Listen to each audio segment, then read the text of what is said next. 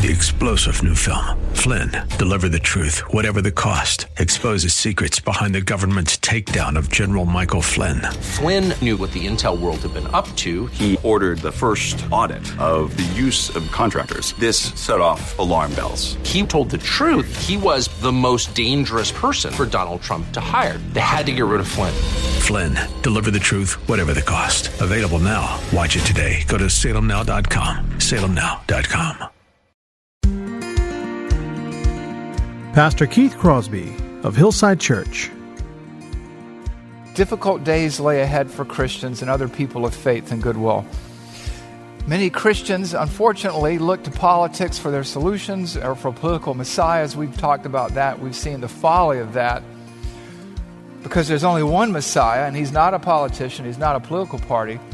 And whether by executive order or legislation, our rights to freedom of conscience, our freedom of worship, are about to be curtailed. I can see the promised land, though there's pain within the plan. There is victory in the end. Your love is my battle cry, the answer for all my life.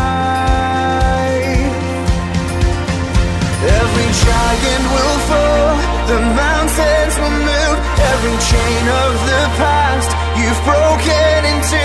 All the fear of the lies, we're singing the truth that nothing is impossible with you. Oh.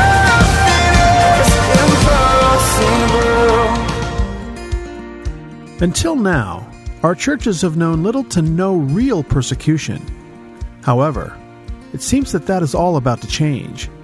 The time has come to ask ourselves are we really ready, willing, and able to suffer for the causes of Christ? Well, hello and welcome to today's edition of the Grace to Live radio broadcast with Keith Crosby, Senior Pastor at Hillside Church in San Jose, California. We are so happy that you've chosen to spend time with us today on the broadcast. And as always, we would encourage you to follow along with us in your Bibles if you can. On today's edition of Grace to Live, we're continuing with our series covering the pastoral epistles as Pastor Keith continues in the book of 2 Timothy. So if you have your Bibles, please return with us to the book of 2 Timothy, chapter 1. Now here's Pastor Keith with today's study. For God gave us not a spirit of fear, but of power, of love, and self control. Therefore, do not be ashamed of the testimony about our Lord, nor of me, his prisoner, but share in suffering for the gospel by the power of God who saved us and called us to a holy calling, who has raised us up for such a time as this. We want, we want to serve God, but we feel like we're just isolated. We're out of step with the culture. We're on the outside looking in. But God has called you to this holy calling. You see that in 2 Timothy 1 8 and 9. Therefore, do not be ashamed of the testimony about our Lord, but share in the suffering for the gospel by the power of God who saved us and called us, called you to a holy calling. Don't trust your feelings, cling to the facts, cling to what is true. You know, we've all memorized Joshua 1 8 and 9, and at the end of it, it says, Be strong and courageous, for the Lord is with you wherever you go. Remember who you serve. The Great Commission, at the end of the Great Commission, he says, For lo, for remember, I am with you always, even to the end of the age. God saved us to utilize us, to deploy us, to privilege us to suffer hardship as we, his servants, advance the gospel and the kingdom as his human agents, as a means of his grace. And so we are going to be called to bear witness to hardship. You know, we have these folks who go out on Thursday night. Sometimes people aren't very nice to them when they're evangelizing. But they do it anyway because this is what we've been called to do as an act of worship to bear witness to Christ in the workplace, in the home, in the classroom, on the street. We are not to be ashamed of our privilege, as Paul says in verse 8. Do not be ashamed. We are to remember that we serve a Savior who suffered for us, and a servant is not above his master, nor is a teacher, nor is a student above his teacher. This is the God, remember, who spoke the universe into existence. In the beginning, God created the heavens and the earth. This is the God who said, Let there be light, and there was light. This is the God upon whom you can cling to, upon whom you can rely in the difficult days ahead. This is the God who sent his Son to die in your place. This is the God who puts his Spirit in us and enables us to do great things beyond the abilities of our flesh. Remember who you serve. Remember who you serve. You serve God. You are his ambassador. You are his Christian. He has called you. You remember years ago, some of you may, uh, students of history, they had a poster. It would say, Uncle Sam wants you, you know. Or some of you in the 70s maybe got a letter that says, Greetings, you have been drafted. Okay? Same difference here. You have been drafted. You have been raised up. You have been called to serve God. Not fickle men and women, but God.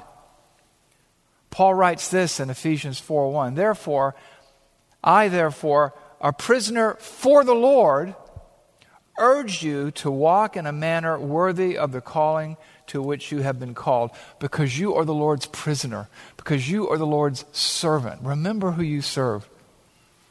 The first key to remembering how you're going to need to conduct yourself in the days ahead is remembering who you serve. You are a representative of the God Most High, of Jesus Christ, of a God who said, Be holy, for I, the Lord your God, am holy. As a God who calls us to humility and to courage and to service. Speaking of that confidence, uh, this, comes, this brings us to our second key. When times get tough, we stay the course confident in the one who called us. You are to be confident in the one who called you. Remember who you, who you serve, remember whom you serve, and be confident in the fact that He is a promise keeping, covenant keeping, saving God. You see this again in uh, 2 Timothy 1 8 through 12. Therefore, do not be ashamed of the testimony about our Lord, nor of me, his prisoner, but share in suffering for the gospel by the power of God, who saved us and called us to a holy calling, not because of our works, not because of our abilities, but because of his own purpose and grace, which he gave us in Christ Jesus before the ages began. Your salvation, your place in redemptive history, your little piece of uh, redemptive real estate was given you before the world was, before the ages began. And that's why Paul says, which is why I suffer as I do. Which is why he's confident, which is why he can subject himself or allow himself to be subjected to all this hardship and persecution. And he says, But I am not ashamed, for I know whom I have believed. And I am convinced that He is able to guard until that day what has been entrusted to me. God has entrusted this ministry at Hillside Church to you. He is going to make you sufficient for it. You can bank on that. All you have to do is follow His word. Empowered by the Spirit, confident in the, if He saved you, if He made you who were dead in your sins and trespasses alive in Christ, he will equip you, He will give you the necessary ability to accomplish the task that He has assigned you. We are not to be ashamed of the gospel or of the God of that gospel, but be confident in Him. We are to be confident in His promises, in His provision, in His wisdom, in His purposes, and in the outcomes. All things really do work together for good for those who love God, for those who are called according to His purpose. Genesis 50 20, even what people mean is evil against us, God intends for good, to bring about a present result, a wonderful result, saving many people. If you are confident in Him for your salvation, you should be confident in Him day in and day out for your sanctification, which involves bearing witness for Him and suffering for Him. He is able to get you through the trial. So, you know, we look at it. Do not be ashamed of the testimony about our Lord, but share in the suffering for the gospel by the power of God. Be confident in this. Be confident in whom you have believed, convinced that he is able to guard what he has entrusted to your care until the day he calls you home or he returns. A lot of times, you know, under pressure or through ignorance, or through even spiritual laziness by not reading our Bibles and not committing God's Word to our hearts, we lose sight of why we're here, of why we exist, of who He is, and why we can trust Him. And, you know, we'll trust Him for His salvation, but nothing else. That's not the way it works. We sometimes act as if His Word isn't sufficient or even sufficiently clear. Or maybe his ways aren't quite perfect and his will isn't quite righteous and holy. But that's not what Paul is saying here. That's not how Paul lived his life. For I know whom I have believed, and I am convinced that he is able to guard until that day what has been entrusted to me. Be confident, because you remember that you serve the saving, covenant keeping, promise keeping, rescuing God of the universe, the only God that really is. And because of who He is and how He is, of His nature and His character and His power, be confident in Him. Live confidently in the face of hardship. Peter reminds us that we are not to act as if something strange is happening to us when we're persecuted. In 1 Peter 4:12, he says, "Do not be surprised or shocked as if something strange is happening to you in your fiery trials." This is what comes with serving Christ. You don't want to just have a said faith, an articulated uh, mental assent faith. You want to have a faith. You want to have a heart faith, a faith that began in you and it radiates outwardly. You don't want a said faith. That's a dead faith. Anybody can pray a prayer and claim to be anything. But when the rubber hits the road, that's where you begin to separate the wheat from the tares, the sheep from the goat.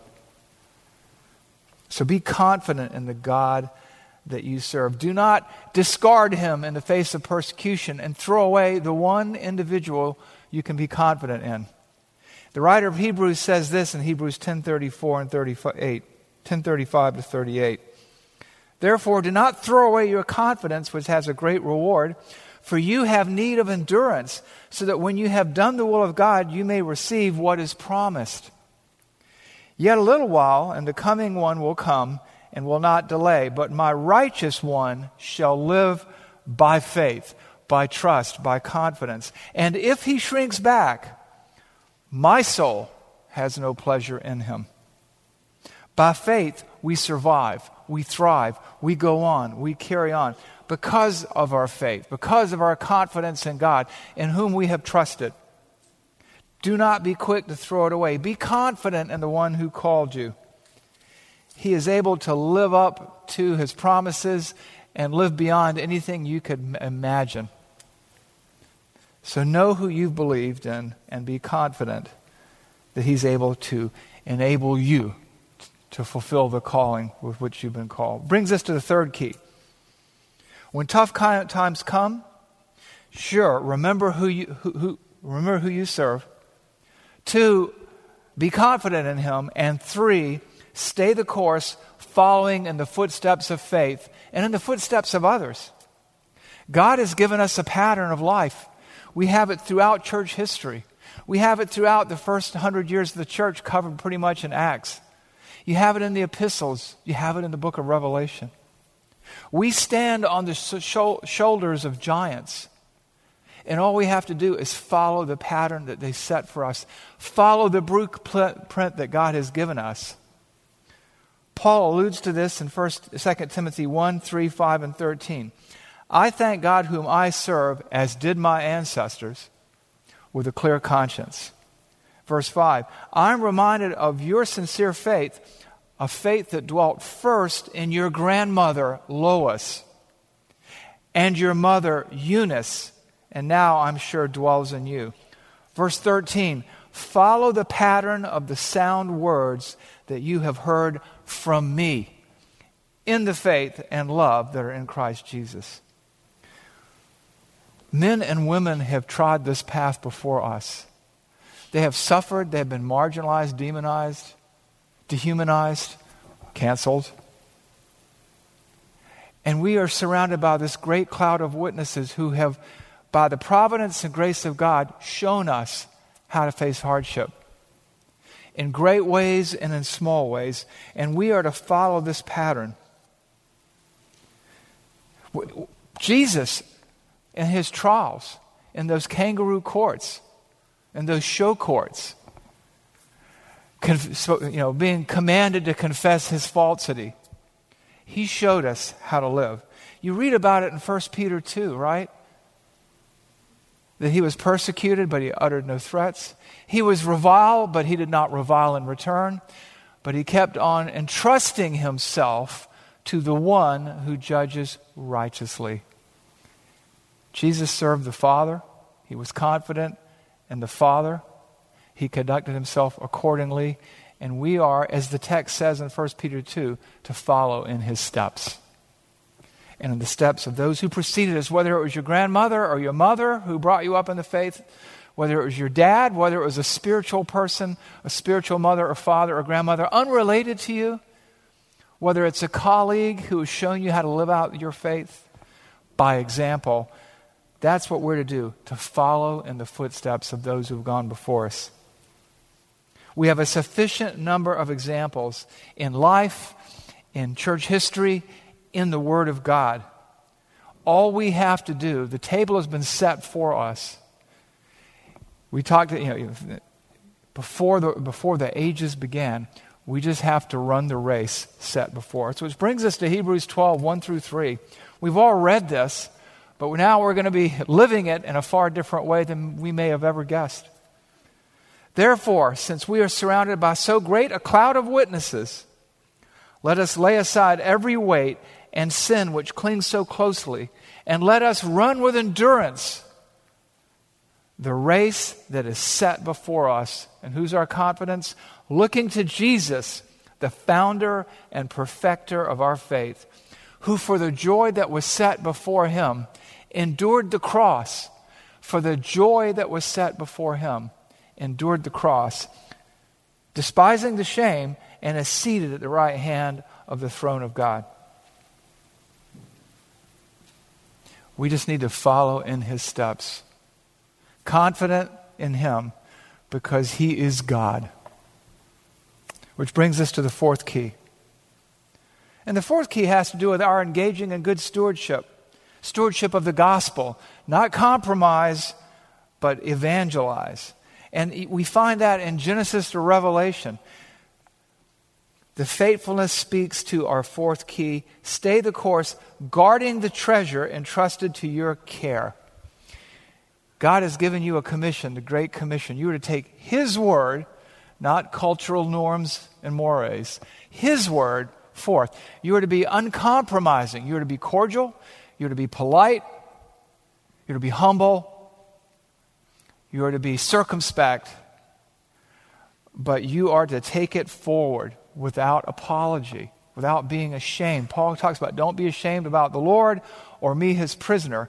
And we see in 2 Timothy 1 13 through 14 these words of counsel about guarding the treasure. Follow the pattern of the sound words that you have heard from me, that Paul has taught Timothy, that you have heard from, or seen in the Word of God. In the faith, a better translation might be inside the faith and the love that are in Christ Jesus. Verse 14 Follow this pattern by the Holy Spirit who dwells within us. Guard the good deposit entrusted to you, Timothy, to you, Robert, to you, Mark, to you, Martha, to you, whoever you are, entrusted to you. Guard the deposit, stay the course, treasure the treasure. Don't dilute it, don't try to improve on it, don't try to make it more acceptable. Don't try to make God more beautiful than He already is. You can't do that. Guard the treasure. When difficult times come, do not compromise. Be as obedient and as faithful as you can according to the Word of God, which is sufficiently clear. People always try to say, well, it's not clear. It's clear. You may not be studying it hard enough, you may not be applying yourself to it, but if you do, you will understand it sufficiently to guard the treasure, the ministry, the word that has been entrusted to your care.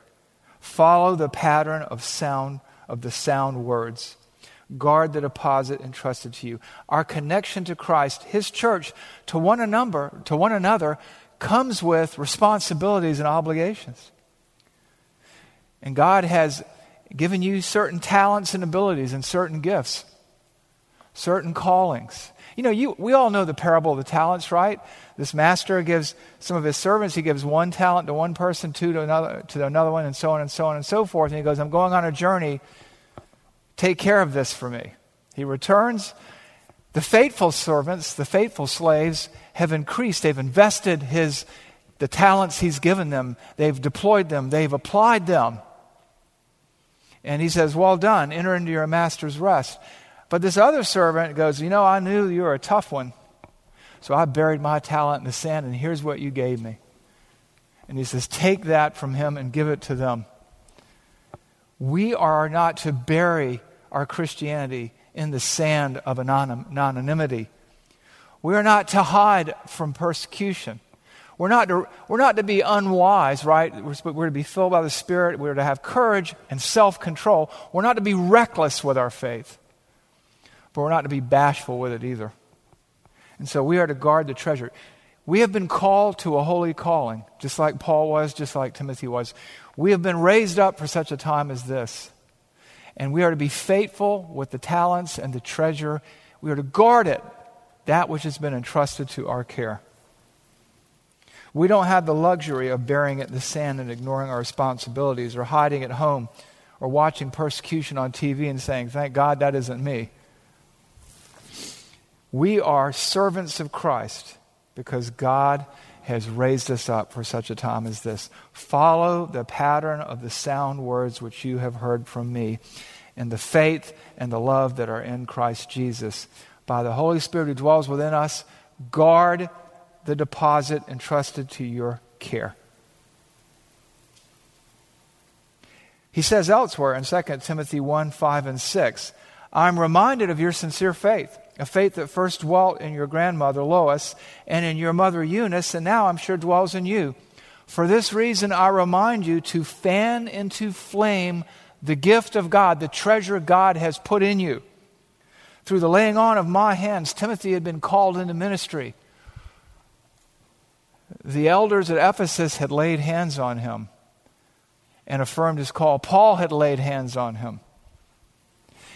And he's telling Timothy, then and there, and you and I, here and now, through the pages of Scripture and the years of history, to fan into flame.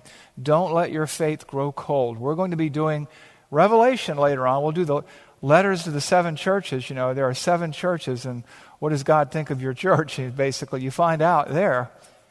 But one of the churches had lost its first love, had let its love grow cold, its love for God grow cold. He's telling Timothy not to do that, to guard the deposit, to keep the faith, to not neglect the gift that God has given you to use in His service.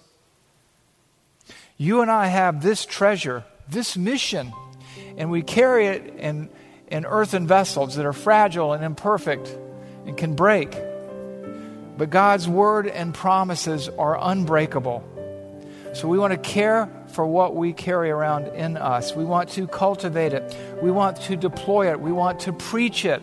We want to share it, but never, ever, ever neglect it. That's why you and I, individually, collectively, as a church, must be faithful no matter what the cost.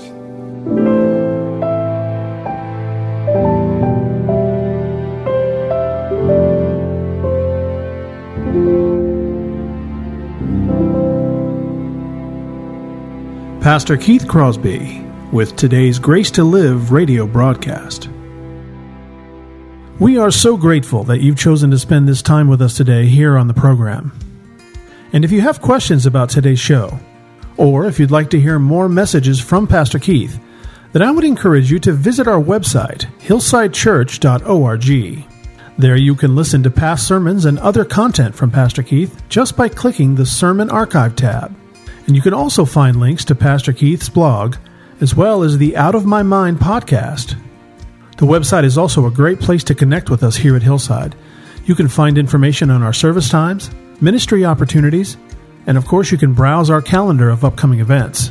Again, all this and much, much more can be found by visiting our website, hillsidechurch.org. Well, we hope that you'll join us again next time on Grace to Live.